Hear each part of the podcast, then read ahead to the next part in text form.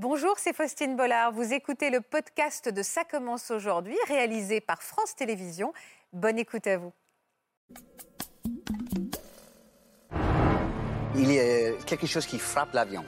Et le pilote, il a dit euh, préparez-vous pour l'impact. J'ai chaud pour vous là. J'ai vu un, un pilote sortir du cockpit. Et puis il est repassé deux, trois fois. On s'est toujours regardé comme ça. On compte euh, presque les derniers secondes de la vie. On dit voilà, ma fin de ma vie, 10 secondes, 9 secondes. J'ai demandé à un membre d'équipe- de l'équipage de, de m'emmener dans le cockpit. C'est vraiment un coup de foudre. Il avait son costume de pilote? Oui, bien sûr. Non, mais c'est très important, ça joue souvent. Hein. Il faut savoir que dans un avion, les hôtesses de l'air voient tout. On sait potentiellement ce qui peut se passer dans les toilettes. C'est bien parce que c'est un peu une mise en garde. Voilà. Non mais sachez-le.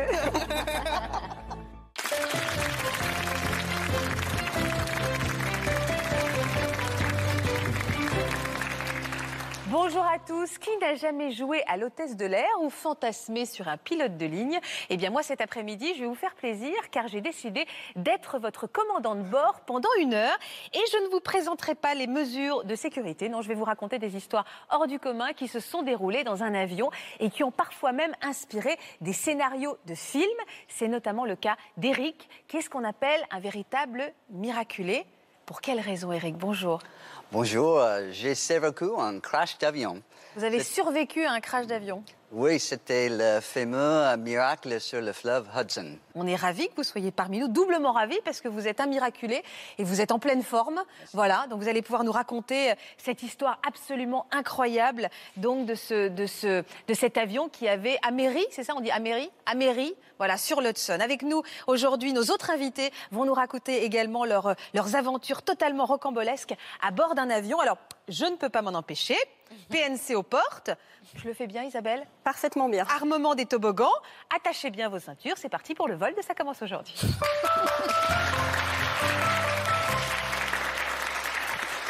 Bonjour Isabelle.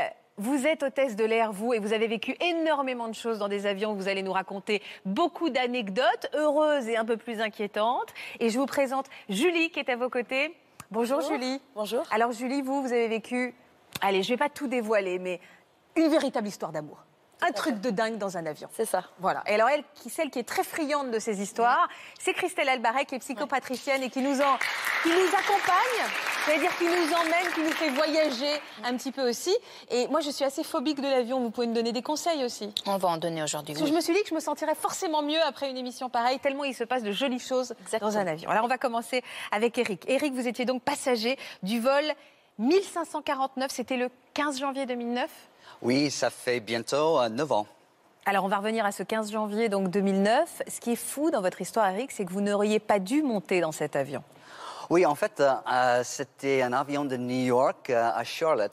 Et normalement, je n'étais même pas euh, dans cet avion, j'étais dans un autre avion qui était annulé. Et donc, euh, c'est l'inverse des autres situations quand le- les gens ratent l'avion qui va crasher. Ouais. Moi, c'était l'inverse. J'étais dans l'avion. Vous étiez dans le bon avion et vous, avez, vous êtes monté dans l'avion qui allait se cracher. Exactement. Vous alliez où en fait? C'était pour un voyage professionnel? J'étais à New York pour un voyage professionnel, mais c'est un week-end euh, privé et, euh, pour voir une amie. Et euh, donc, c'était euh, début d'un week-end, c'était un jeudi. C'était en plein hiver. Donc, un- une journée hyper froide, euh, même pour New York. Euh, température de l'air, euh, 15 degrés, moins, moins 10 en fait. Moins 10 degrés. Moins 10 degrés, oui. D'accord. Super froide. C'était Un à quelle heure de un la journée à peu près Euh, vers 15 heures. Vers 15 heures, ok. Ouais. Donc un peu de neige. Un peu de neige euh, et donc euh, décollage normal. C'était euh, moi, c'est, euh, c'était la- l'aéroport LaGuardia. Ouais. C'est à côté de la ville et l'avion commence de passer au-dessus de la Bronx. D'accord. Le Bronx, c'est une ville à côté de New York et moi, j'ai regardé le, Le paysage. le paysage un petit peu, toute de neige partout. Et, euh, Jusqu'ici, tout allait bien. euh, normalement, c'était bien, mais j'ai vu un, c'était comme un nuage gris. Très, très vite. Et c'est juste un nuage gris qui, qui arrive. Et il y a quelque chose qui frappe l'avion. Frappe. Frappe. C'est-à-dire, vous avez le sentiment d'un choc Oui, un, un choc, euh, quelque chose. Oui, et, et j'ai, parce que c'est super vite euh, passé ça. Et euh, j'ai dit à le passager à côté de moi, je pense, euh, il y avait un oiseau dans le réacteur.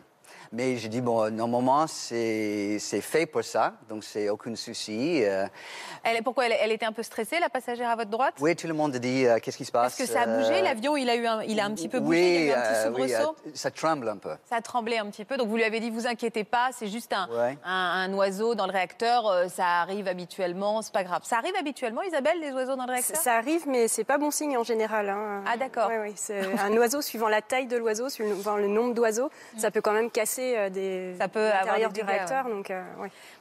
Derrière de moi, quelques passagers étaient agités. Je n'ai pas compris pourquoi, mais évidemment, ils ont vu la flamme de le réacteur derrière. Donc, ils ont vu euh, le- les choses qui brûlent et ça sentit euh, comme le poulet grillé dans l'avion. Donc, euh, Mais il, il a, commencé à avoir quelle ambiance dans l'avion Euh, stress, très stress les gens. euh, la lumière était un peu faible euh, et l'avion était en tendance d'être pas très stable. Juste, et ça continue comme ça pour peut-être 30 secondes. L'avion commence de tourner et le pilote, il a dit sept mots. Il- ça, c'est le capitaine. Préparez-vous pour l'impact. Il a dit que ça, Que ça? Que ça. Préparez-vous pour l'impact. Préparez-vous pour la... Mais vous aviez décollé depuis combien de temps? Et dans ce moment-là, deux minutes. Donc c'était très vite. Ah oui, juste après le décollage. Et il vous dit direct, euh, il vous explique même pas ce qui s'est passé. On vous dit immédiatement. Il y a pas eu de préparez-vous pour l'impact. J'ai chaud pour vous là. On a une altitude de 1000 mètres, pas beaucoup. Et donc 1000 mètres euh, au-dessus de New York. euh, Mais Et- sur l'impact, à ce moment-là, vous comprenez que vous pouvez peut-être arriver sur l'eau ou vous vous dites, euh, en fait, je vais me cracher, quoi, on va se cracher. chacun interprétait cette, euh, message différemment. Moi, j'ai pensé, préparez-vous pour impact, c'est quoi? C'est peut-être un atterrissage un peu pas normal. Euh, les autres pensaient tout de suite crash. Donc, ce n'était pas exactement clair pour les passagers. Mais évidemment, ce message, c'était plus important pour l'équipage. Apparemment, préparez-vous pour l'impact, c'est un signal pour l'équipage de vraiment Ah bon? se mobiliser. Oui. Ah bon? C'est C'est-à-dire, c'est quoi? C'est un. En fait, on a une phraséologie voilà, en cas de, de soucis euh, pour plusieurs euh, types de soucis possibles. Et oui, préparez-vous pour l'impact. On sait qu'il va y avoir un atterrissage forcé. On ne pense pas à l'amérissage du tout. hein. C'est un peu angoissant. On pourrait pas choisir une phrase un peu plus. euh, Un peu plus douce? Non, oui. parce que là, il faut vraiment qu'on se mobilise à fond euh, tout de suite. D'accord, ok. ouais, vous avez déjà important. vécu ça? Non, Préparez-vous pour l'impact non, non, non, jamais. Non. Pas du tout. Mais c'est une phrase clé, quoi. Oui, D'accord. Et, et, euh, et vous êtes à ce moment-là, vous étiez au-dessus du Bronx? Oui, au-dessus du Bronx, on, on tourne et on arrive tout de suite euh, au-dessus le, le fleuve, le Hudson. Au-dessus du fleuve. Euh, quelle est la réaction euh, des autres passagers? Est-ce qu'il y en a qui, euh, qui se mettent à hurler? Est-ce que euh, tout le monde garde son calme? Est-ce que c'est une ambiance très, très calme, très religieuse? Calme, mais aussi très tense. Euh, Les gens avec un, un vrai euh, peur des choses qui vont passer. Parce que c'était mi-semaine, mi-journée. Donc, plutôt, c'était le voyage des gens pour business. Donc, c'était pas beaucoup d'enfants. Oui, il n'y avait pas de famille, euh, Euh, quelques familles, mais pas beaucoup. pas beaucoup, pas beaucoup. Ouais. Et qu'est-ce qui se passe dans votre tête à vous, Eric?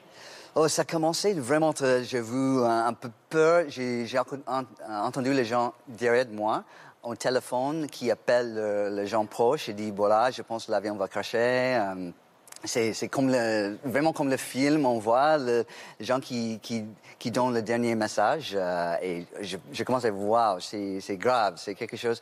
Et on a descendu, descendu, descendu. On a, pas, on a presque frappé un, un gros pont. C'est le grand pont euh, sur le Hudson. Ouais. Euh, mais je- moi, j'ai pas vu ça. Mais on a, on a continué de descendre, descendre, descendre. Et j'ai pris un carte de visite euh, dans mon portefeuille et j'ai commencé d'écrire quelques petits mots à ma famille. hein. Et j'ai dit, euh, je t'aime, euh, je t'aime. Et, et tout de suite, j'ai mis cette carte dans mon poche parce que je pensais, si l'avion crache et tout est dévasté, mon corps est un peu partout, euh, on va trouver la carte dans mon poche, ma poche là. Donc c'est. C'est fou de penser à ça. Mais moi, ce qui me paraît dingue, c'est que je vous vois aujourd'hui tout sourire avec vos yeux euh, pétillants et je me dis, mais c'est terrible. Vous vous êtes, vous- pendant quelques minutes, vous vous êtes dit, en fait, je vais mourir, quoi. Et euh, pour moi, c'était triste, mais c'était pas tragique dans le sens, euh, j'ai eu une très bonne vie. Donc c'est la fin de ma vie. Vous aviez quel âge? J'avais 2009. dans ce moment-là euh, 46, euh, oui. Et vous vous êtes dit, bah, c'est pas dramatique. euh, Oui, oui, c'était dramatique, mais bien sûr, c'est la fin de ma vie, mais je pensais, euh, j'ai eu une très bonne vie, une belle vie. C'est fou ça. Oui, j'ai pensé ça. Vous étiez apaisé presque. Vous êtes dit, c'est mon heure, c'est mon heure, Qu'est-ce quoi. qu'on peut faire? On n'a pas de choix. On n'a pas de choix. C'est-à-dire que vous étiez fataliste. Si ça doit s'arrêter là, ça doit s'arrêter là. J'ai eu une jolie vie, il n'y a pas de drame, quoi. Et donc, euh, ça continue, l'avion euh, plus proche de l'eau. Il, il est comment l'avion Il bouge Il est euh, Très stable. Très stable. Donc c'est comme si vous planiez un petit peu? Oui, ça c'est le miracle de le pilote. Il était incroyable. Il a posé l'avion parfaitement euh, sans réacteur. C'est devenu un héros, hein, ce pilote. Ah oui, hein. euh, c'était, euh, Moi, j'ai pensé au début, il va être, euh, il essayait d'aller à l'aéroport Newark, parce que Newark c'est dans le même trajet, Ouais. Mais assez plus long, peut-être euh, 10 km encore plus. Mais ça arrive un moment qu'on dit bon, c'est pas possible d'aller euh, à l'aéroport. Et les derniers 15 secondes, c'était un moment dans ma vie noir. Je ne peux jamais oublier ça. Parce qu'on on compte euh, presque les derniers secondes de la vie. On dit, voilà, ma fin de ma vie, 10 secondes, 9 secondes, Ah, c'est 5 horrible. secondes, un peu comme ça. On, pense. euh, moi, j'ai eu l'image qu'il y avait un accident, en- je pense que c'était en Afrique, euh, pas mal des années avant, mais les vidéos, c'est bien circulé. Et ça, le vidéo, c'est l'avion qui, fait le message et explose. Et je pense, voilà, ça. Vous ça allez mieux, exploser oui, oui, oui. C'est-à-dire que vous ne pensez pas une seconde pendant ces... Ça a duré combien de temps en fait Entre le moment où il y a eu l'impact, parce que c'était vraiment des oiseaux, euh, entre le moment où il y a les oiseaux dans le réacteur et le moment où vous allez amérir sur l'Hudson, et ça va durer combien de temps? Deux minutes, deux minutes, minutes? euh, peut-être trois, mais pas plus, oui. Et pendant ces trois minutes, vous ne pensez pas une seconde que peut-être vous allez vous en sortir? On, on imaginait qu'est-ce qu'avec l'avion peut-être euh, détruit, si on peut échapper, qu'est-ce qu'on va faire? Oui, on réfléchit un petit peu de ça, mais euh, L'avion finit par toucher l'eau, donc après ces 15 secondes les plus folles de votre vie, vous dites ça va peut-être s'arrêter là? Oui, on a pensé, voilà, c'est la fin, fin, fin. La, on- ma dernière réflexion, c'est j'espère que c'est pas trop pénible. J- J'espère que c'est pas trop euh, violente, euh, juste ça, ça termine vite. Et bon, l'avion posé. Euh, moi, je fais, je fais un petit peu avant le ski nautique. Et j'ai le souvenir que... euh, On voit les images, Le, hein. le bateau de ski nautique, euh, avec les vagues, c'est pas violent, mais c'est fort. Et l'avion fait un peu comme ça dans le fleuve. rebondit C'est- un peu. Ouais. C'était fort. C'était vraiment fort. fort. Derrière moi, c'était violent. Et les choses arrivent euh, en bas, le- l'eau partout. Et donc, c'était, euh, ça dépend de où on était dans l'avion. Et vous, il y a eu un choc, mais vous n'avez pas euh, été euh, basculé violemment. Il y a eu un choc. Un choc, euh, c'était fort. Et après deux, trois secondes, j'ai vu que la cabine était intacte. J'ai dit, c'est incroyable ça. C'est la cabine, c'est toujours c'est, c'est- c'est solide. Et tout de suite, il y avait l'eau, euh, un peu niveau pied. Tout de suite, il y a eu de l'eau qui est arrivée. ouais, ouais. Alors on- là, on vous voit d'ailleurs. hein. C'est vous. Ah oui, ça c'est moi, oui. oui, oui. Vous dites ça, c'est Ouais, c'est moi bien sûr sur cet avion. Donc alors vous êtes, à- vous arrivez, c'est fou hein, d'ailleurs. euh, moi, J'ose même pas imaginer ce qui peut se passer dans votre tête. Est-ce que vous avez une, un grand, euh, voilà, un grand soulagement qui s'empare de vous ou pas? Ou vous êtes tout de suite dans bon, maintenant il faut faire quoi? Il y a l'eau qui arrive quoi. Chacun avec une réaction différente. Et ça, c'est, je pense, c'est psychologique. euh, chacun. Moi, parce que c'était ce travers entre le point plus noir possible et j'ai regagné ma vie dans l'espace de trois secondes. C'est comme un catapulte. C'est juste, waouh, j'ai regagné ma vie. Jubilation, j'étais. T'avais souri? Ouais, j'ai dit, waouh, j'ai regagné ma vie. et, euh, et donc, moi, j'étais dans un autre esprit, un autre état, pas de panique. J'ai dit, bon, bah, je laisse tous les autres passagers de vite euh, partir parce qu'il y a pas mal de monde, euh, un- un- pas paniqué, mais qui pensait que l'avion va exploser. Ah, C'est-à-dire que là, il y a eu une vague de panique au moment où l'avion un est. petit peu, juste, Un euh, petit peu on était pressé. Mais Tout le monde voulait sortir, quoi. Oui, Il fallait oui. sortir le plus vite possible. Il n'y a pas eu. euh, bon, vous allez me dire que je suis un peu folle, mais il n'y a pas eu un moment où tout le monde a un peu euh, applaudi en disant. pff, voilà, Il n'y a pas eu un moment de. Non, ça a été plus tard, ça. Oh, plus tard. Beaucoup oui, plus tard. Là où exactement. on est, tout le monde était dans un état de choc. Mais c'était impressionnant. Peut-être dans euh, 25 ans, 35 ans, tout le monde est évacué. Donc, Mais l'eau, elle devait être absolument gelée. Ah oui, euh, l'eau, c'était zéro degré. Zéro degré. Oui, donc là, c'est un danger. Le danger Ah oui, réel, danger. c'est- l'eau maintenant. Et enfin, il y avait peut-être dizaines de passagers dans le- l'eau qui nageaient un petit peu. Ah, et, euh, qui les a le- secourus? Ah, Ça, c'était un vrai, euh, incroyable histoire parce que c'est après 2-3 minutes, euh, on est, c'est mortel. Ça, c'est. euh, Alors, comment ça- Alors, puisque vous, quand vous êtes, euh, quand l'avion est améri, vous avez vu tout de suite l'eau qui monte. Donc là, il y a eu une vague de panique où tout le monde a voulu sortir le plus vite possible. Oui. Vous aussi? Oui, en fait, moi, j'étais parce que j'étais juste derrière la sortie secure. J'ai resté à ma place. euh, j'ai Oui. attendu euh, tout le reste, les gens qui sortent. J'ai dit bon bah, évidemment, je, c'est, c'est pas le jour que je meurs. Et donc. J'ai j'ai- dit voilà, mon heure est passée, donc c'est pas maintenant que je vais mourir avec de l'eau froide. hein. Exact. Et donc, euh, j'étais presque le dernier passager. De, à sortir, so- vous avez de laissé oui. tout le Ouais. monde sortir. euh, Et j'ai commencé, euh, on a vu l'image euh, tout à l'heure, là, j'ai commencé l'autre côté et j'ai vu il y avait beaucoup, beaucoup de monde, un peu trop chargé. J'ai peur que le- les gens vont tomber dans l'eau. Et j'ai euh, j'ai refait un, un- un passage dans l'avion. J'ai traversé l'avion et j'ai arrivé dans l'autre côté.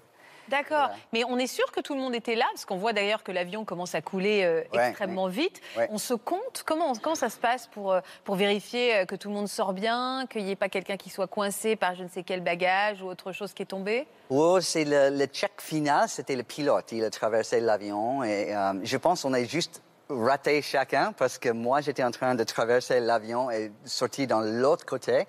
Et le pilote, il a fait son trajet. euh. Mais par contre, euh, le moment quand je suis arrivé dans le deuxième euh, côté, là, euh, j'ai vu une dame qui était en train de... Elle, était dans l'eau. Et tout de suite, j'ai dit, bon, il faut que j'aide cette, cette dame. Et donc, parce que dans ce moment-là, l'aile était complètement glissée. Tout était gelé, même le, le l'aile, tout ça.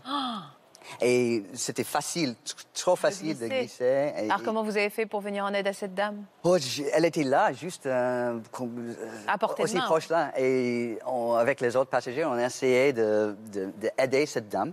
Elle est juste arrivée de, de- de- Se hisser sur le- sur l'aile. Mais en fait, elle a réglissé dans l'aile. Oh là là là Elle était là. Elle essayait de monter dans le, le ferry. Parce que le ferry, quand ils Ils ont sont arrivés arrivé, vite Ils sont arrivés vite, les secours? Oui, 10 minutes, 15 minutes. C'était parce que l'avion était super bien placé pour le ferry. C'était vraiment au centre de New York. Mais 10-15 minutes, quand même, c'est long, non? Oui, Vous avez attendu, vous, 10-15 oui, minutes oui. dans Ça, l'avion? ça, c'est le, le- le photo euh, fameux avec tous les passagers est dans l'aile parce que. Vous avez attendu pendant 10 minutes, mais 10 pendant ce temps-là, oui. mais attendez, pendant ce temps-là, l'avion il coule.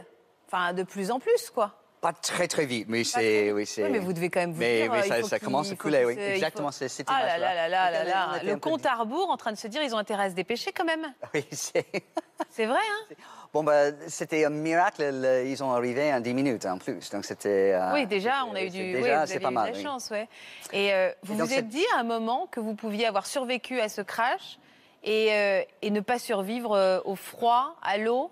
Il y avait quelques passagers qui pensaient ça. Pas moi. Moi, je pensais, oh, bon, évidemment, on va être euh, tous.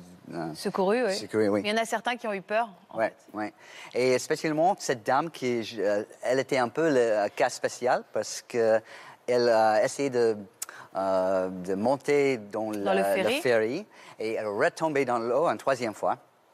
Et donc, et après ça, le ferry a tourné un peu. Elle était de l'autre côté de le ferry. Et je dis, ah, euh, si quelqu'un mort aujourd'hui, c'est elle. Et dans ce moment-là, je pensais pas, peut-être, il faut que je nage, peut-être que je peux aider. J'ai dit, bon, c'est peut-être ça, risque d'être euh, encore pire la situation qui, moi, je, je nage. euh. Bien sûr, bien Ouais. sûr. Qu'est-ce qui- qu'est-ce qui- qu'est-ce qu'on vous a demandé quand vous êtes arrivé dans, dans le ferry? Dans le ferry, euh, la mienne, c'était avec que de trois passagers. De cette photo, de le- on était les trois derniers dans l'avion et euh, ils ont récupéré nous trois. Voilà. Et euh, avec l'autre passager, on était complètement euh, Frigorifiés froides, Oui. On vous a réchauffé, on vous a donné des couvertures de survie, des... Après, oui, parce que le bateau n'était pas très, très, très bien équipé pour ça. C'était ben, un ferry, mais euh, oh, c'était rapide. Euh, ils ont divisé tous les passagers dans deux côtés. Un côté, c'est New York, ville, Ouais. et l'autre côté, c'est New Jersey. Et moi, j'étais dans le côté New Jersey. Et on était 80 passagers là, euh, à peu près. Et tout le monde a été sain et sauf. Oui, tout, tout, tout, tout est- était bien. C'est un peu drôle, le, le premier instance, quand je suis arrivé, l'équipe sur place n'était pas très... Ils n'ont pas réalisé qu'est-ce qui se passe. Et il y avait un stand de café là, et moi j'étais super froide. Vous aviez besoin. Mais vous aviez plus d'argent. Et j'ai ouais, demandé le café, et il me demandait euh, 4 dollars pour ça. Donc j'ai dit, bon. Mais j'ai pas crash d'avion, 4 il dollars, ils sont dans l'avion là-bas, qui est dans l'eau. Oui, ils n'ont euh, pas dû réaliser ce qui était en train de se passer. Vous avez eu un, un contre-coup après? Combien de temps euh, Dans quel état on est? On- dans la journée qui suit Qu'est-ce qui se passe dans votre tête? Ah, plusieurs choses. Euh, après tout ça, j'ai passé le week-end à New York. Un peu euh, Vidé, ouais. récupérer Sonné, ma tête et tout ça. Je suis retourné en France euh, le, le- le- le lundi. Vous aviez pas eu peur de reprendre l'avion? Euh, pff, on n'a pas le choix, il faut que, que je retourne à Paris. Oh. Et euh, l'équipage était bien briefé avant, donc parce qu'ils n'ont aucune idée la quel état j'étais. euh, Ouais, donc on on vous, avait a, ça. en- ouais, Ouais. vous avez été accompagné psychologiquement. Oui. Ouais. Euh, quand je suis arrivé à Paris, euh, j'ai vu mon médecin le, le lendemain et j'ai eu euh, un, un côté physique. euh, et je- parce que moi, dans ma tête, je pensais, bon, bah, c'est va. une Ouais. vraie joie, j'ai regagné ma vie. Mais j'ai le, le petit bouton un peu euh, partout. Vous nous avez fait une varicelle? Et j'ai et j'ai dit, c'est quoi tout ça? Et en fait, c'est c'est quelque chose qui descend, descend, descend dans mon, mon corps. C'est le mon corps qui a médecin parlé. a dit, ah oui, c'est évidemment, vous avez eu un- quelque chose de tragique dans, dans ta vie. C'était quelque chose qui euh, provoque une réaction physique.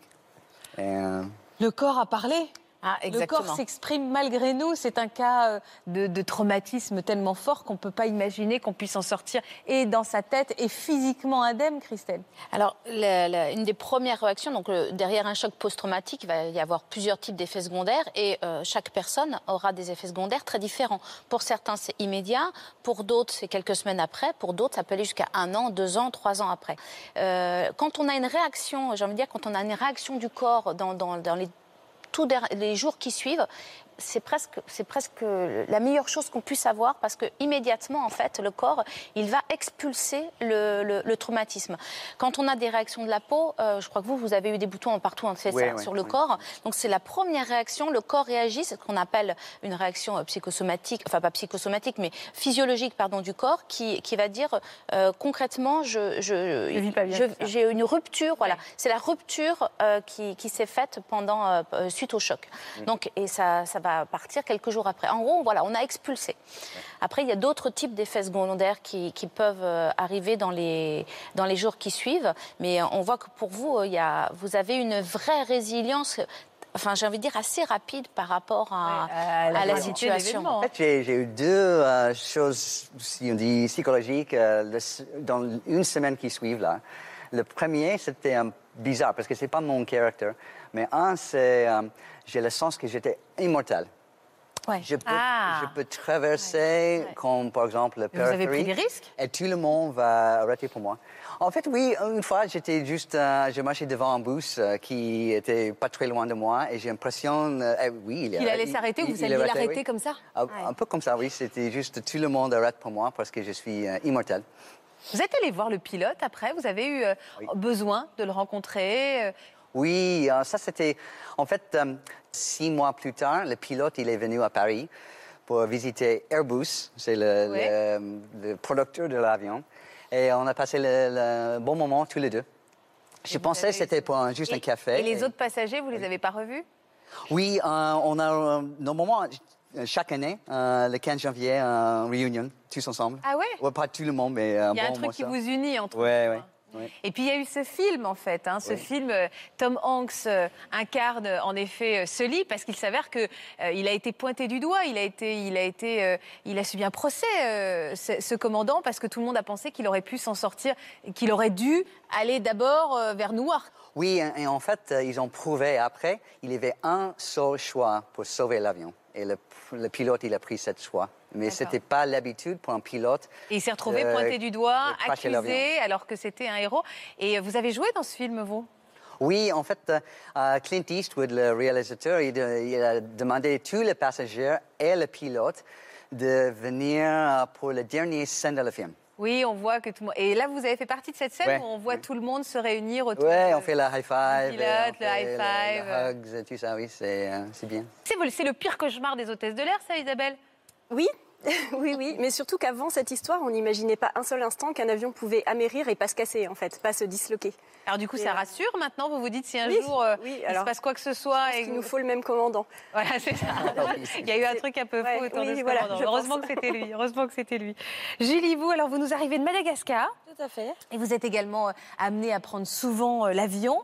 Vous, c'est lors d'un vol Tananarive-Paris qui vous est arrivé une histoire incroyable. C'était aussi en 2009 En 2009 aussi. Mais il s'est passé plein de trucs en 2009. Décembre 2009. 24 décembre, je crois. Ah, le jour de Noël? D'accord. Vous installez, tout va bien, le voisin est sympa, Pas de voisin, j'étais toute seule euh, à l'avant de l'avion. euh, donc vous êtes bien, tranquille. toute seule, tranquille, voilà. Tout s'annonce merveilleusement bien. Très bien. Alors, quelle tournure inattendue euh, ce voyage a pris? Expliquez-moi un petit peu ce qui s'est passé. Alors, durant le vol, euh, j'ai vu un, un pilote sortir du cockpit. Ouais. Comme j'étais tout devant, forcément, je l'ai vu tout de suite. Et là, euh, là, euh, voilà, là, j'étais plus dans l'avion, j'étais nulle part. euh, regard figé avec le pilote. Il était beau? Oui, il me plaisait, mais c'était surtout, je sais pas, je sais pas, une attirance Un par le foudre, regard, un coup de un, un coup de foudre. Ouais, Ouais, c'est vraiment un coup de foudre. Il avait son costume de pilote? Oui, bien sûr. Non, mais c'est très important, ça joue souvent. Hein. On peut pas se le dire, non, mais c'est vrai, hein, ça, ça Oui, oui. participe. On en était à combien de temps de vol d'ailleurs On en était à à peu près 5 heures de vol. Ah, donc vous étiez à mi-parcours à peu près. Voilà, à peu près. Et donc ce copilote sort et là, ah, le coup de foot de dingue. Ouais, C'est lui pour toujours à la vie à la mort. c'était un peu ça, ouais. C'était un petit peu ça. Est-ce que c'est réciproque? Est-ce qu'il vous regarde? Oui, il m'a regardé aussi. Et puis après, euh... bon après, je sais pas non plus euh, le suivre, euh, voilà, dans l'avion. Euh, puis il est repassé deux, trois fois. On s'est toujours regardé comme ça. Mais on voit un petit sourire. Non, même pas. C'était vraiment le Ah bon regard. euh, ouais, même pas un petit sourire. Ah bon Comme aspiré par le regard. Ouais, voilà, C'est c'était exactement ça. C'était très Ouais. profond, très Ouais, très vachement plus profond. romanesque que moi. Moi, je trouvais que c'était. euh, vous observiez. Il y a peut-être eu des petits sourires, mais c'était vraiment un petit sourire en coin, rapide, discret, euh, voilà. Vous avez essayé de vous faire remarquer, de lui parler, de, de lui donner votre numéro de téléphone sur une serviette? J'ai pensé à plein de choses, oui, en fait. Euh, J'ai pensé au numéro de téléphone, etc. Mais bon, je me suis dit, C'est un peu osé, on ne sait pas s'il est marié. ouais, ça se fait pas. Ah, J'avais quand même regardé. il Ah, pas vous aviez quand même regardé. On perd Il pas avait pas d'alliance. Donc il n'avait pas d'alliance. Il avait quel âge à peu près? Euh, Votre âge? Ouais, enfin, oui, je lui donnais 30, 35 ans à l'époque, ouais. Donc du coup, j'ai demandé à un des membres d'équi- de l'équipage de, de m'emmener dans le cockpit. Ah, Vous êtes hyper gonflé. Et on vous a autorisé. Et euh, non, en fait, parce que ça, j'ai demandé ça vers la fin du vol et apparemment c'était un vol assez compliqué puisqu'on allait atterrir euh, sous une tempête de neige. À Paris, on a été d'ailleurs le, dernier avion à atterrir, l'aéroport a Ah fermé bah oui, c'était pas le bon juste moment. après.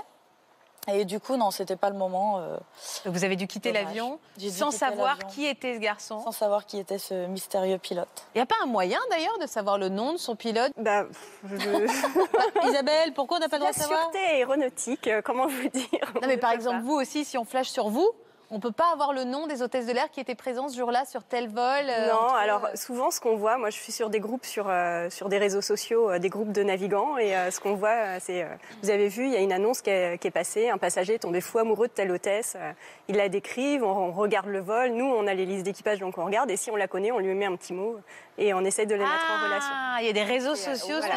Vous, vous- l'avez déjà fait On vous l'a déjà fait pour vous? Non, Vous êtes mariés? Euh, en couple. En couple, d'accord. Pour ça que vous ne me le diriez pas. Euh, non, si, si, je l'aurais dit, mais non. Non, ça jamais vous est pas arrivé. Bon.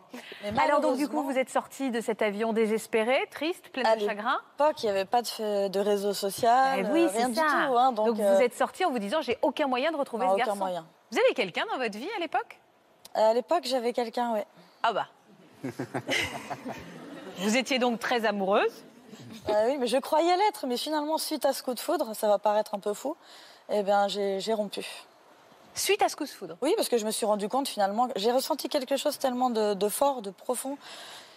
Je me suis rendu compte que l'amour c'était autre chose. Et du coup, voilà. on a- Vous avez essayé de le chercher, ce garçon? Vous avez, vous saviez même pas son nom. Il n'y a pas écrit le nom là? Euh, Si, mais j'ai pas eu le temps de regarder. Ah, vous avez Euh, regardé l'alliance, mais vous n'avez pas regardé le prénom.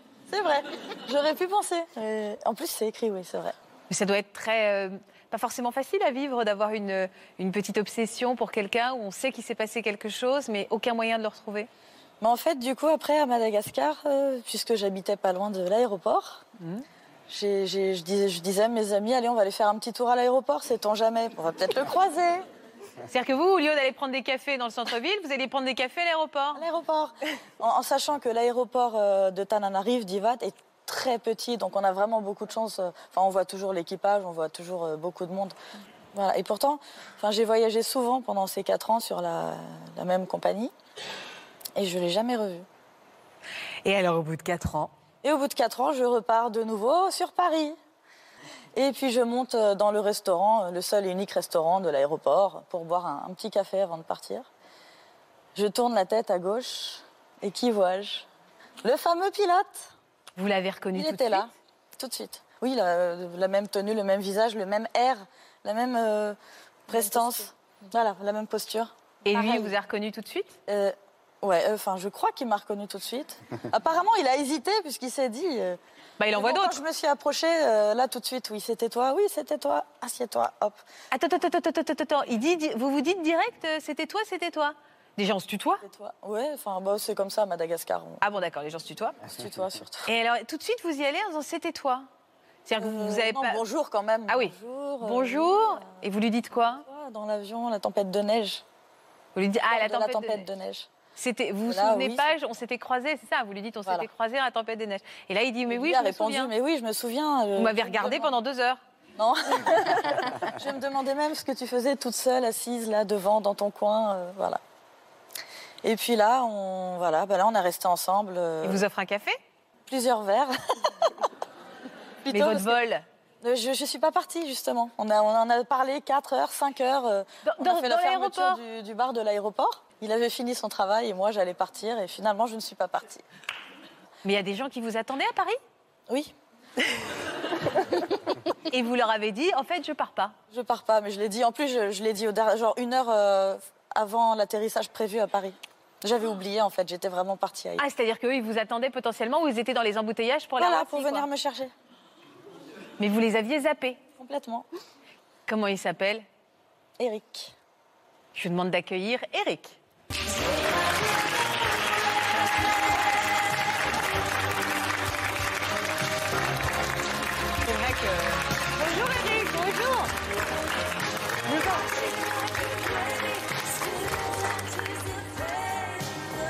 Êtes ému Eric Très.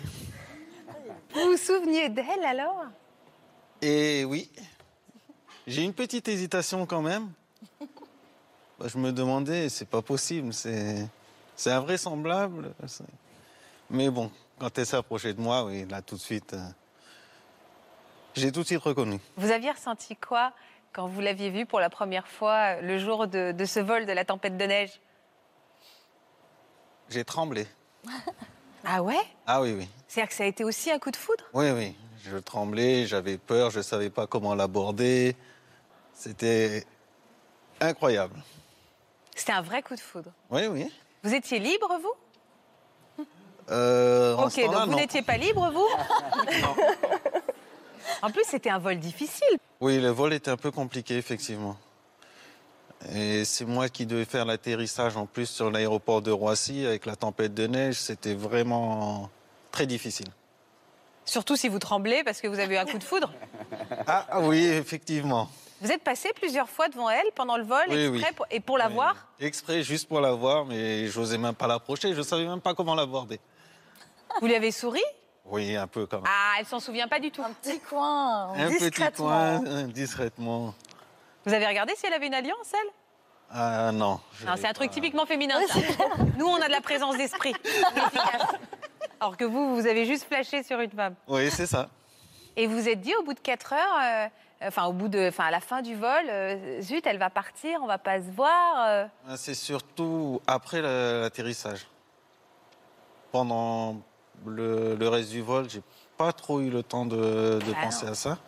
Mais après, que, après l'arrivée, oui. Vous êtes, euh, vous n'avez pas essayé de sortir de l'avion le plus vite possible pour essayer de la Euh, croiser non, on au peut passeport pas. Moi, je peux pas. On a vraiment des procédures à suivre. Ah C'est- carré, il faut faire ça. C'est anti-amoureux ça. Il n'y avait pas moyen. Mais bon, des fois, notre circuit de sortie, des fois, on passe par le circuit, le même circuit que les passagers. Et ben là, ce jour-là, ça n'a pas arrêté. Le car est venu nous prendre au pied de l'avion. Donc, on est, on est sorti par un autre chemin avec le car. Vous avez pensé à la chercher pendant ces quatre ans? Oui, mais le problème, c'était comment? Bah oui, pas de réseaux sociaux, pas de Internet, euh, Facebook et compagnie. Madagascar en ce temps-là. Et puis, je ne savais même pas que- si elle habitait à Madagascar ou pas. Moi, je pensais, je pensais plutôt qu'elle était en vacances et qu'elle rentrait en France. Donc, j'avais vraiment, je me suis dit, non, aucune, chance de la revoir à Madagascar. Et vous y avez pensé régulièrement? Oui, quand même, ouais. Et vous vous êtes dit aussi, je vais aller prendre des petits cafés à l'aéroport sur un malentendu, je vais peut-être la croiser? Ah non, non, quand même, non. Non, quand même pas. Non, non. C'est incroyable. Et alors, ce, ce- ce- ces quatre ans plus tard, vous prenez un café, enfin, ou un café ou autre chose, ça ne regarde pas. Et là, vous la voyez arriver, vous la reconnaissez tout de suite?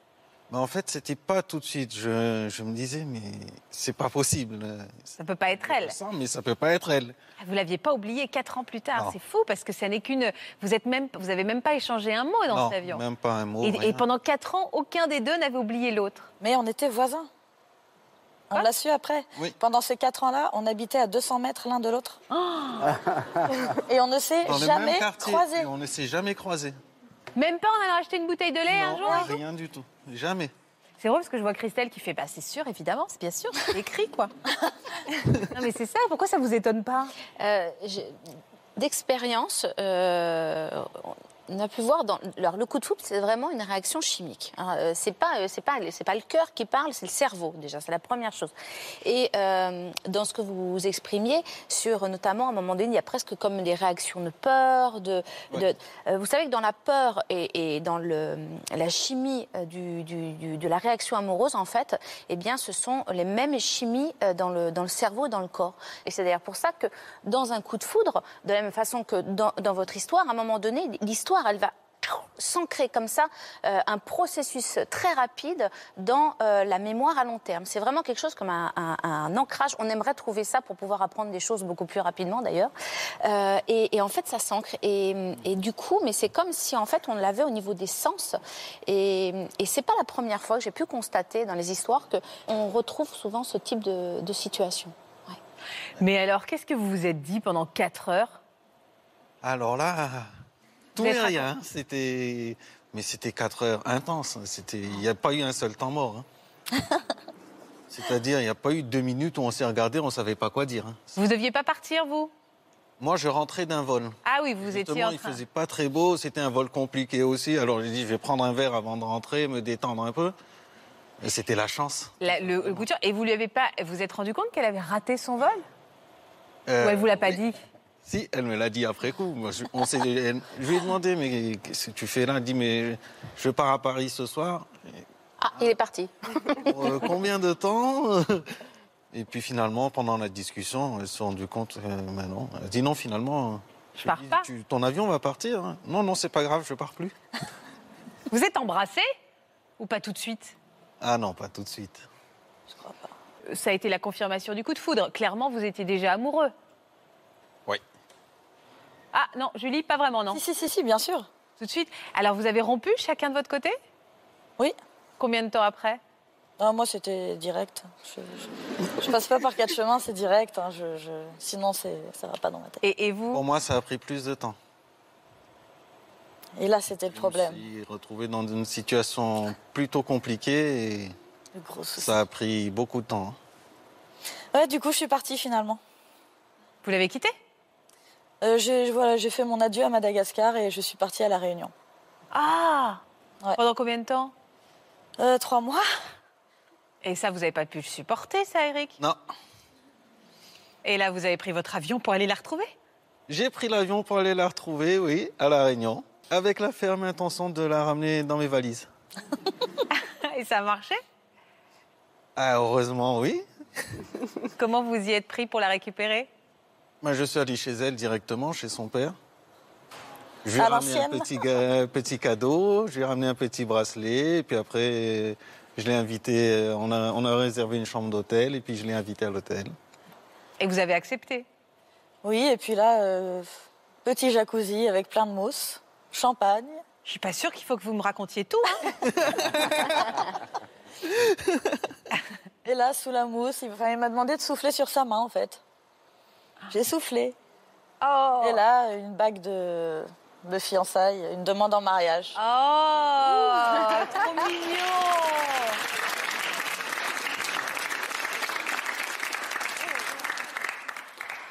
Voilà, une demande en mariage. Et... Et on est là. heureusement, elle a accepté. Ah bah évidemment. Il avait tout réglé sur place, le temps des Pour- trois pour mois. se marier à la Réunion?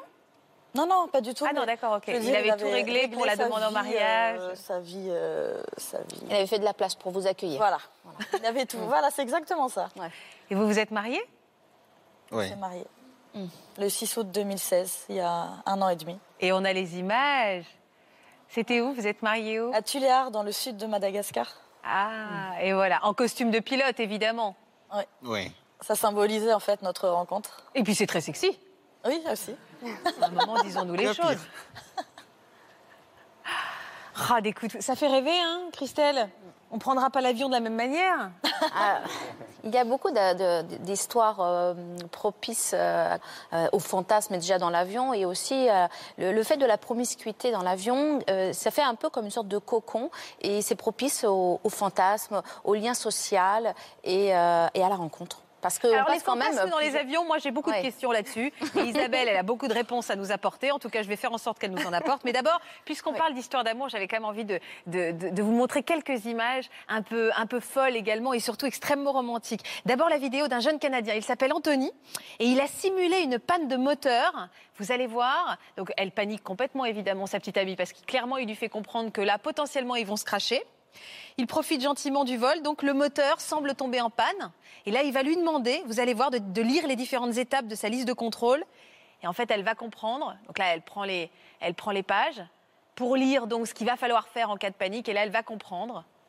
Elle va comprendre donc en fait, il s'agit d'une demande en mariage. Parce qu'il lui dit. euh, bon, elle hurle parce que je ne sais pas si elle a vraiment peur de l'avion ou si en fait elle a peur de la demande en mariage. Mais clairement, il lui dit Est-ce que vous êtes euh, d'accord pour épouser le pilote? Évidemment, elle est saisie d'une d'une merveilleuse émotion. Est-ce que vous voulez vous marier avec le pilote? Il avait tout manigancé. Il débarque. Regardez, il sort la bague. Ça, c'est une demande en mariage dont elle se souviendra. hein.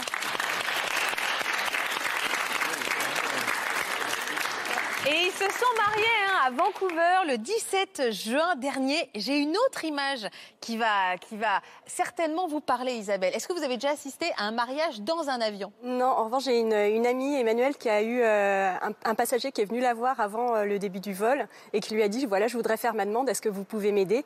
Et euh, elle a fait l'annonce euh, au public adresse pour. euh, Ah, à voix haute voilà, c'est elle qui a transmis la demande en mariage. Ah, ça c'est chouette. Donc Ouais. tout le monde a applaudi Voilà. et tout. Ouais. Et ben c'est à peu près ça. Regardez. En fait, c'est une célèbre agence de voyage qui a aidé donc un, un jeune Belge, Alexander, à, à surprendre son, son amoureuse. Elle s'appelle Marieke en organisant donc son mariage à bord d'un avion.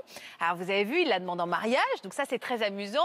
J'allais dire c'est presque un petit peu classique. Sauf que ce qui est très très fort dans cette demande en mariage, c'est qu'en fait la famille de la jeune femme était planquée à l'arrière de l'avion et en fait elle allait se marier tout de suite après. Et il avait tout prévu. Regardez, elle avance dans l'allée. Il avait prévu la robe, il avait tout prévu. Toute la famille est à l'arrière. Ah. Et en fait, pendant le vol, elle a eu droit à la demande. Et en fait, dans la foulée, elle s'est mariée grâce à cette agence de voyage. Ça, c'est quand même un souvenir hors du commun. hein. Ça, c'est magnifique. Se marier à bord. C'est qu'il y a une ambiance un petit peu atypique qui doit certainement décupler les émotions. Oui, il y a alors euh, il y a, euh, il y a des, des- recherches qui sont en train d'être faites sur euh, savoir s'il y a les, effets de l'altitude peuvent avoir des effets sur sur le cerveau et sur nos émotions.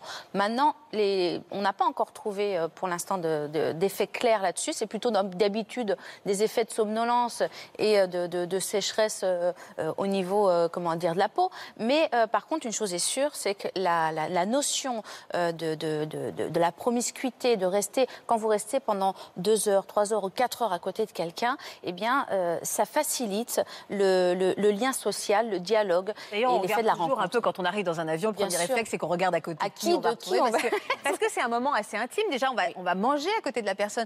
Moi, je regarde toujours comment la personne elle mange, par quoi elle commence, tout ça. Non, mais sérieusement, c'est on partage. Puis alors, ce qui est dingue, c'est quand on doit dormir à côté d'une personne, parce qu'on ne connaît pas. Potentiellement, on va se retrouver avec un filet de bave discrètement au milieu d'un vol. C'est un moment intime que de dormir à côté de On quelqu'un. va se toucher à un moment où on n'a pas trop envie de toucher quelqu'un d'autre. Mais On exactement. Ça fait combien de temps que vous êtes hôtesse de Moi, l'air ça fait 18 ans. 18 ans Oui. C'était une passion, c'était une vocation dès le départ Non, pas du tout. Non, à la base, je voulais être euh, prof de français. Et Et donc ça n'a rien à voir. Et comment Et vous avez atterri là alors en fait, euh, ça- finalement, j'ai changé d'avis et, euh, et puis bah, j'ai un peu vu de la lumière. Je suis rentrée. Et, euh, par contre, ça m'a vraiment plu. Ça, ça a développé une passion euh, Je sais pas si ça se fait de demander à une femme combien d'heures de vol vous avez presque 10 000. 10 000, 10 000. Ouais. Alors, quelles sont les, plus, les choses les plus, les plus folles, les plus, les plus intimes? Parce que ça, ça véhicule tellement de, de fantasmes, votre métier, qu'on imagine que vous voyez des choses un peu dingues. Quoi. Oui. Alors déjà, il faut savoir que dans un avion, les hôtesses de l'air voient tout. Tout ce qui peut se C'est passer. bien parce que c'est un peu une mise en garde. Voilà. Non, mais sachez-le.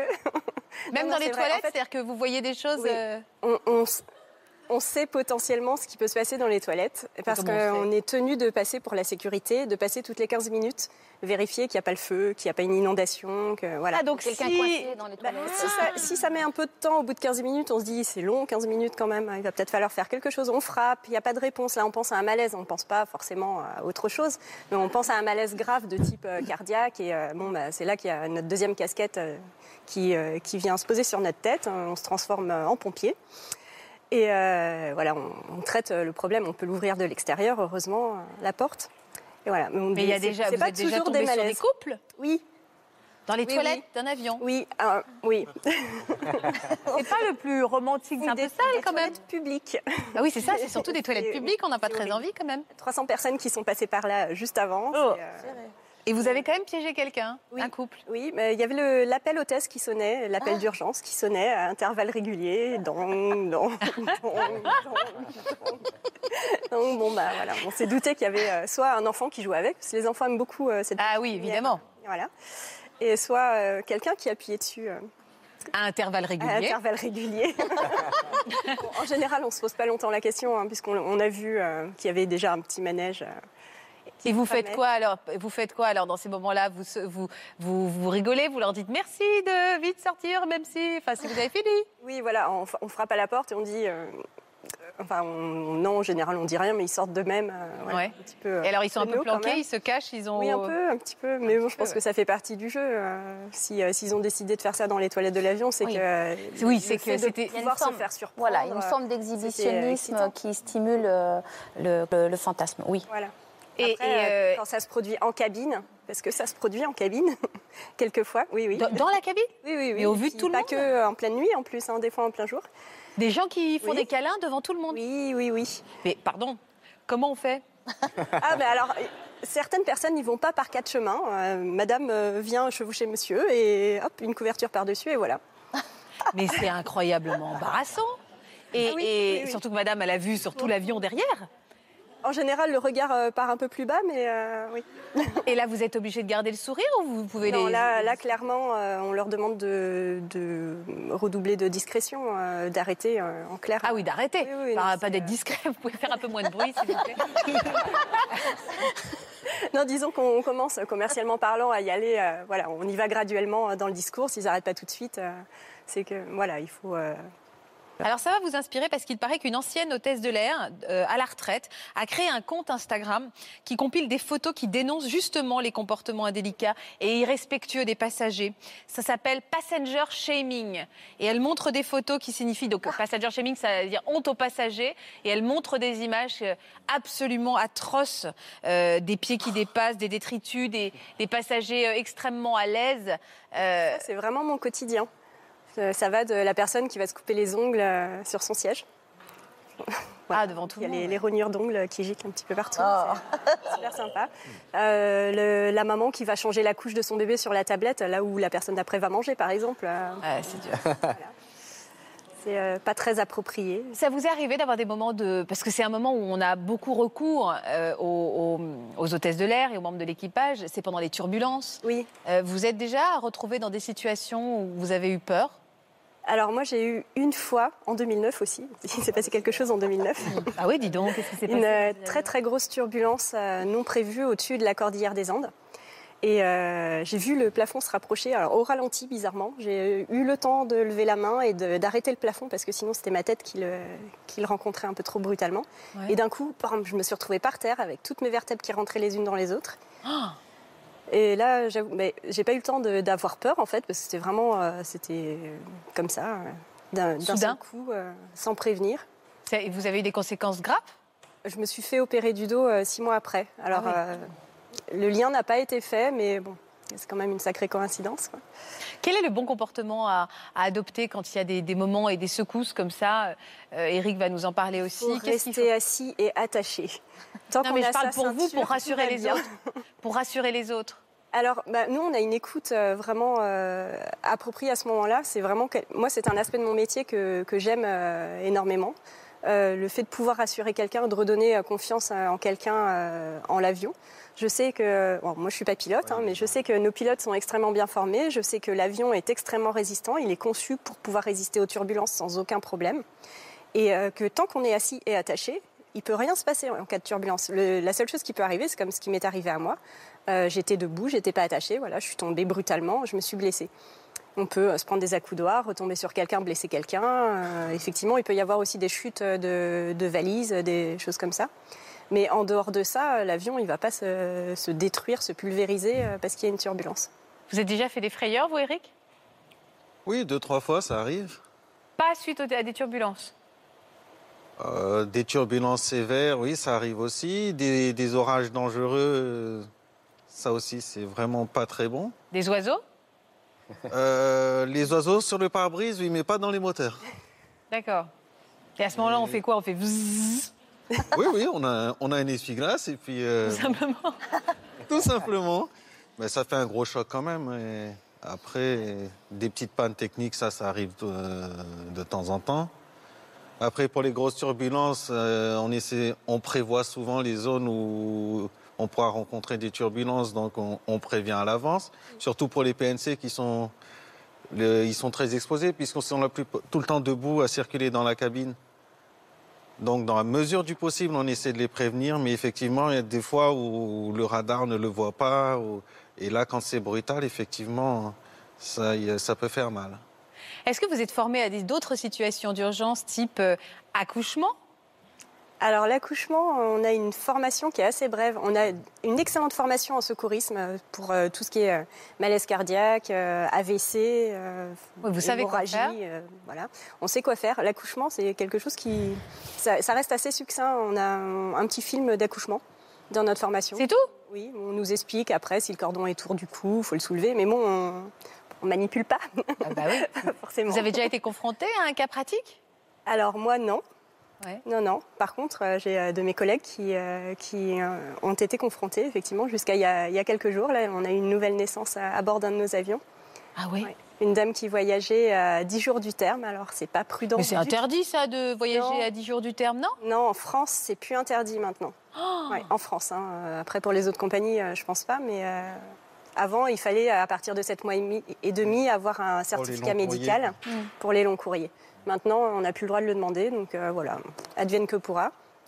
Ah là là là là. Oui, donc c'est chacun qui a son libre arbitre et qui Ouais. décide de prendre ce risque ou pas, quoi. Exactement. Et alors, est-ce que l'idée que l'enfant qui naît dans l'avion, il a le droit à des billets gratuits toute sa vie, c'est vrai ou pas? C'est faux. Il a la nationalité des parents. Alors pareil, c'est la loi française, hein, parce qu'aux États-Unis, c'est pas pas la même chose. La loi française dit que l'enfant a la nationalité de ses parents. Point barre. Sauf s'il habite euh, plus d'un certain nombre d'années euh, en France, puisqu'il est né en France, il aura le droit de demander la nationalité française s'il le veut. Mais euh, voilà, l'enfant euh, n'a pas les billets gratuits, Ah, parce qu'en fait, sinon ça, ça, bah, Ça motive. de- voilà, ça motiverait tout le monde à vouloir On habiter à bord. j'espère que voilà, puis avec un peu de chance, il ne pourra pas voyager seul, donc il faudra forcément payer les billets de ses parents.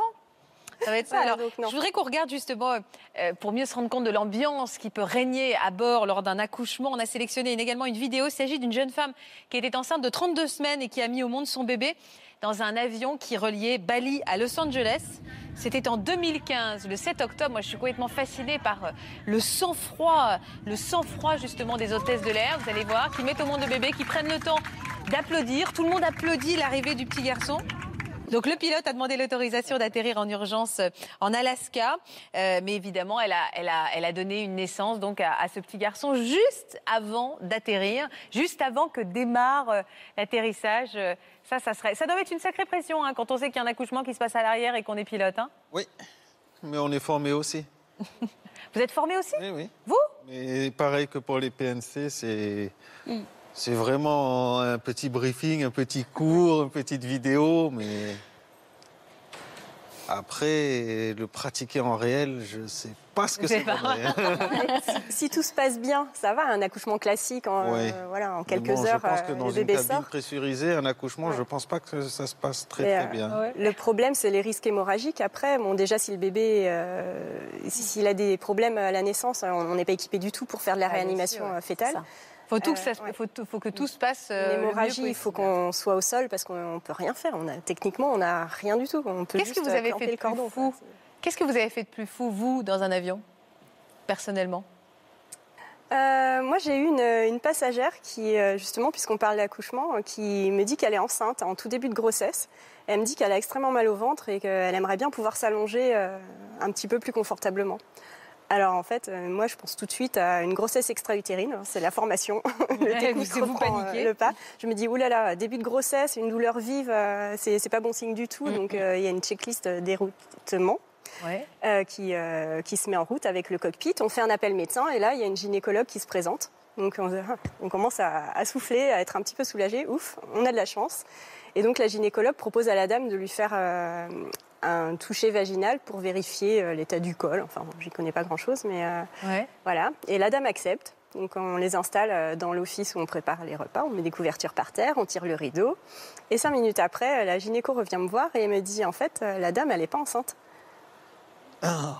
Elle voulait juste être Elle surclassée voulait juste être surclassée. Ah, ça c'est fort, ça. Oui.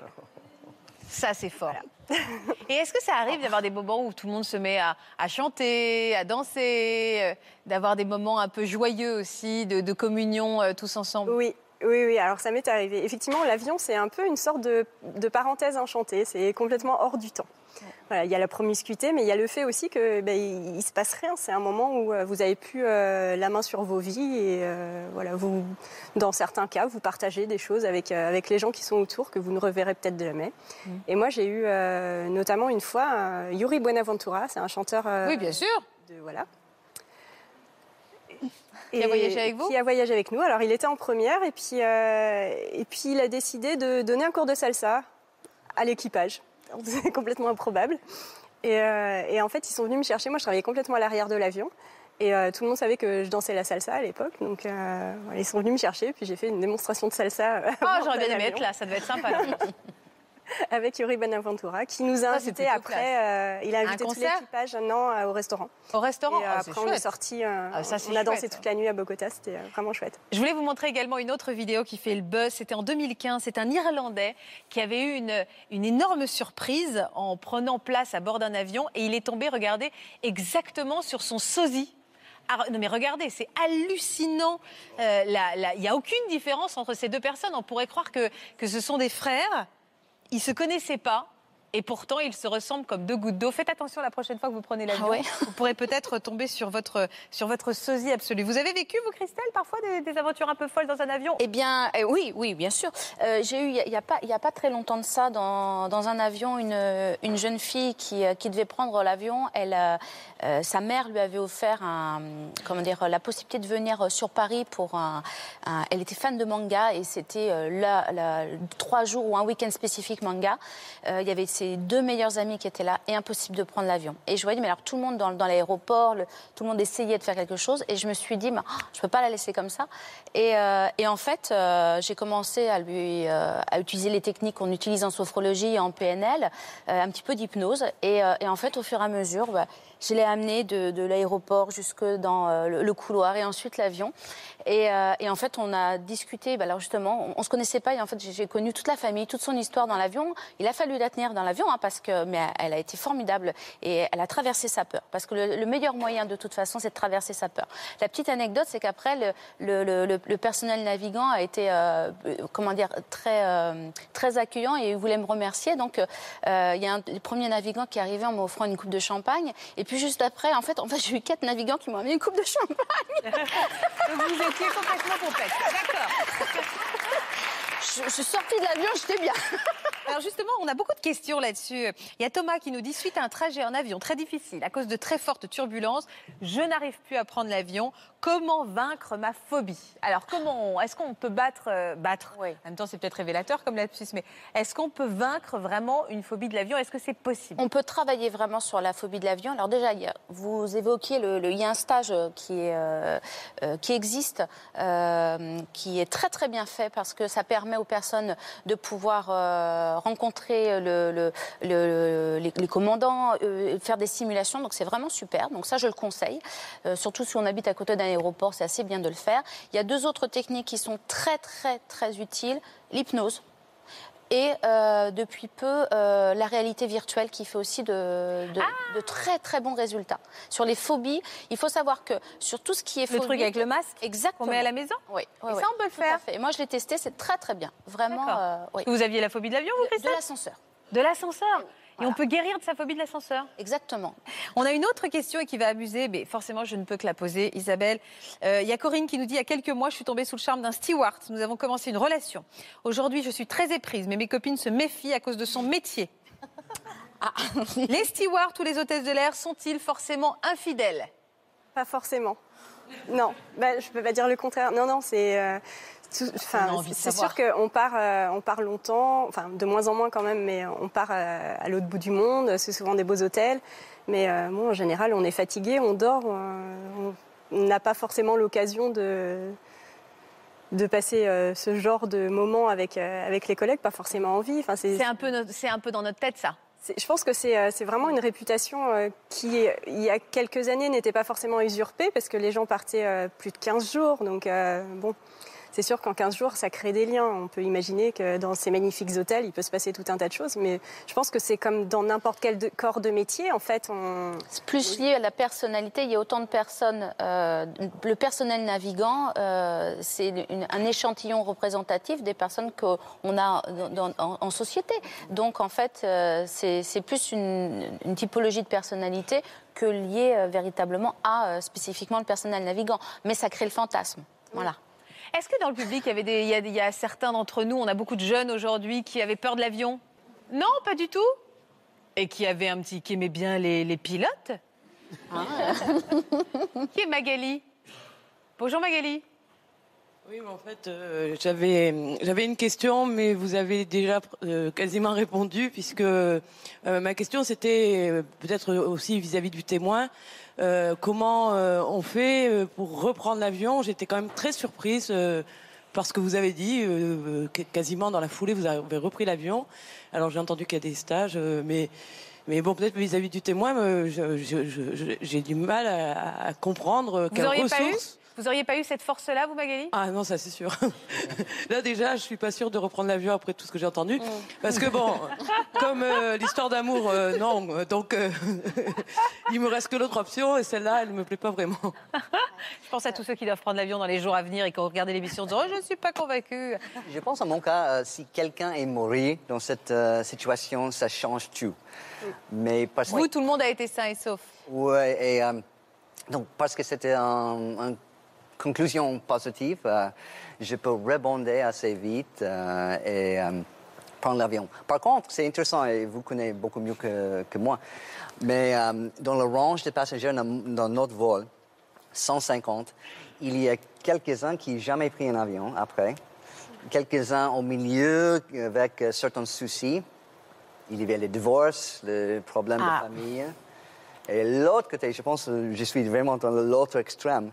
Euh, les gens qui fêtent euh, presque tous les jours, chaque matin, disent Ouais, je La suis vie, bien. oui. oui, Ouais. c'est- On, on est un peu dans le contexte du, du, euh, comment dire, du- le, le- le premier jour du reste de ma vie, c'est-à-dire qu'en fait, euh, on, on- on- on a frôlé la mort, on l'a touché, on l'a, on l'a traversé. Et, euh, et- et comme on l'a traversé, il y a une partie de nous euh, qui va avoir une réaction. Mais Pareil, elle dépend de la façon dont on va décider.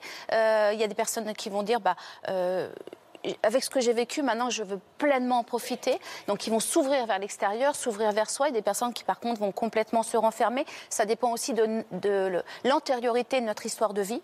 Des personnes qui ont beaucoup plus de capacité d'adaptation, de résilience, euh, et qui vont pouvoir traverser cette, cette histoire en disant, mais maintenant, je vais faire euh, tout ce que je n'ai pas pas osé faire avant. C'est-à-dire qu'il n'y a plus de peur. Et pour d'autres, ça, c'est plutôt quelque chose qui est euh, enfermant et qui va nécessiter un travail euh, thérapeutique. Par contre, il y a une chose à savoir, c'est que dans les, euh, on dit souvent dans un traumatisme, alors même si en ce moment il y a quelques changements qui sont en train de se, se poser, mais on dit toujours après un traumatisme, il faut parler tout de suite. Pourquoi il y a des cellules d'écoute psychologiques? C'est qu'il faut parler avant de dormir.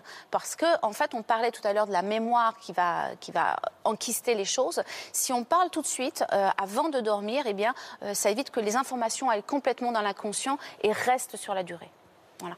Donc, Allez, avant de terminer, il y a quelqu'un qui a tenu en tout cas à, à vous transmettre un message, Eric et Julie. Je crois savoir qu'il s'agit de votre demoiselle d'honneur, Estelle, accompagnée de Stanley, le fils de Julie. Regardez ces, regardez ces images. Coucou Voilà, donc euh, on trouve que votre histoire est vraiment trop belle et euh, je pense que c'est impossible que ça arrive à d'autres personnes, enfin je pense un jour. Et comme on dit, le hasard fait bien les choses et votre histoire fait vraiment rêver tout le monde. Hein? Oui Oui Encore? Quoi oui? Oui? Oui? Oui? Et j'espère que ça durera encore longtemps, longtemps, longtemps. Et merci encore pour tout. Je vous souhaite que du bonheur et de continuer de vous aimer et de partager votre amour. Et on, on vous fait de gros bisous. Tu m'as fait de gros bisous Bisous. Bisous. On vous aime ça. On vous aime ça. Bisous. Comme ça. Et on va terminer sur ces bisous. Longue vie, longue vie aux amoureux. Merci beaucoup d'avoir été avec nous aujourd'hui. Merci Isabelle, merci infiniment. Eric, nous avoir si bien fait vivre ce que vous avez ressenti. On continue à garder le lien avec le hashtag CCA sur les réseaux sociaux. On se retrouve également régulièrement sur Facebook. Merci Christelle. Le voyage est terminé. J'espère que vous avez apprécié ce vol sur France 2. Tout de suite, vous allez retrouver Daphné Burki et toute sa bande dans Je t'aime, etc. À demain pour un nouveau voyage. Aussi venez témoigner dans Ça commence aujourd'hui.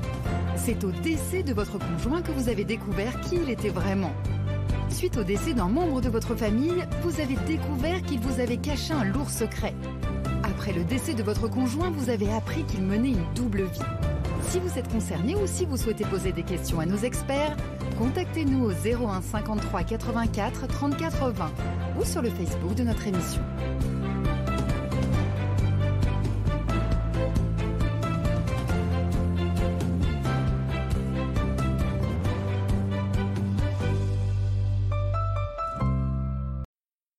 Voilà, j'espère que ce podcast de Ça commence aujourd'hui vous a plu. Si c'est le cas, n'hésitez pas à vous abonner. Vous pouvez également retrouver l'intégralité de nos émissions sur France.tv.